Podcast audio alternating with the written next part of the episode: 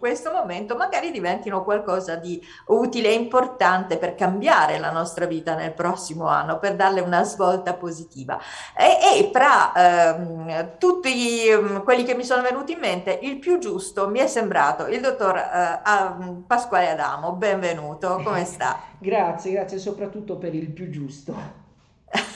Beh, senza dubbio, io la seguo con, sempre con grande attenzione. Eh, e um, uh, Pasquale Damo fa uh, il coach, uh, il life coach di lavoro e si occupa di, è il responsabile didattico di un'azienda che si chiama Master Coach Italia. Ci racconta brevemente che cosa fate? Sì, Master Coach Italia è una scuola di coaching, quindi facciamo formazione e formiamo delle persone a diventare coach.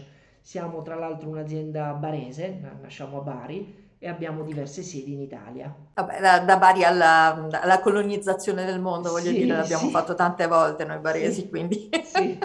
allora, ehm, eh, io ho pensato che lei fosse la persona più giusta per aiutarci a eh, formulare degli obiettivi, mm. perché questo è il periodo in cui si fanno queste cose e forse magari con qualche suggerimento riusciamo a fare qualcosa di un po' più serio, di un po' più concreto, insomma, non la pace nel mondo, ma insomma qualcosa che magari si possa anche concretizzare, che non succeda come tutti gli anni che uno comincia e poi alla Befana già si è dimenticato di tutto, giusto?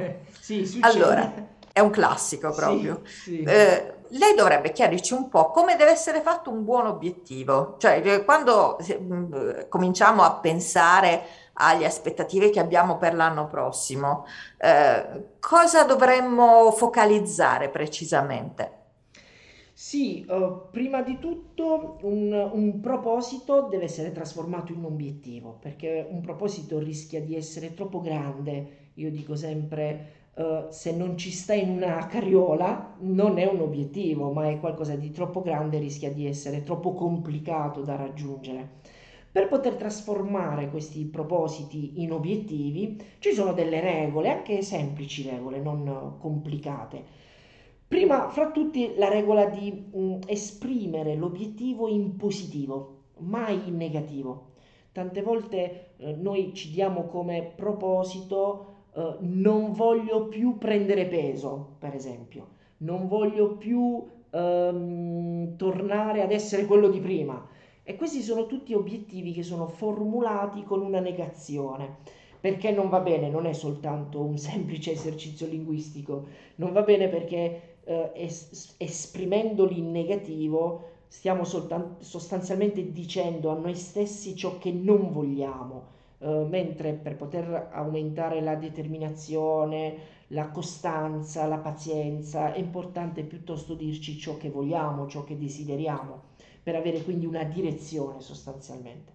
Poi eh, per poter trasformare il proposito in obiettivo, altre regole è che eh, deve essere frazionato. Noi, è, come, è come scalare una montagna, non ci arrivi domani in cima, ma devi eh, individuare il primo campo base, piantare le tende e poi ripartire il giorno dopo. Un po' questo si intende per frazionare un, un buon proposito, eh, spacchettarlo, spezzettarlo in vari pezzi perché sia più facilmente raggiungibile.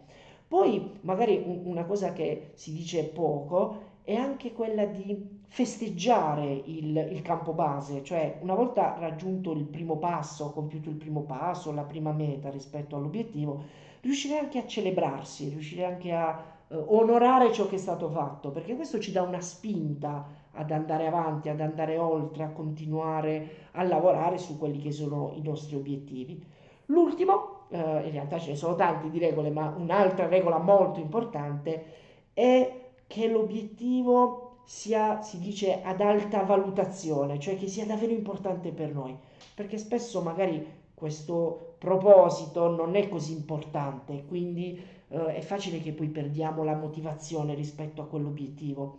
Invece deve essere uno di quei propositi a cui alla domanda quanto lo vuoi da 1 a 10 dobbiamo rispondere 10, perché altrimenti diventa evidente che abbiamo altre priorità e quindi magari meglio lavorare prima su quelle priorità e poi spostarsi su questo proposito. Quindi intanto rifletteteci, se questa cosa vi sta a cuore 12 invece che 10, allora forse vale la pena. Esatto.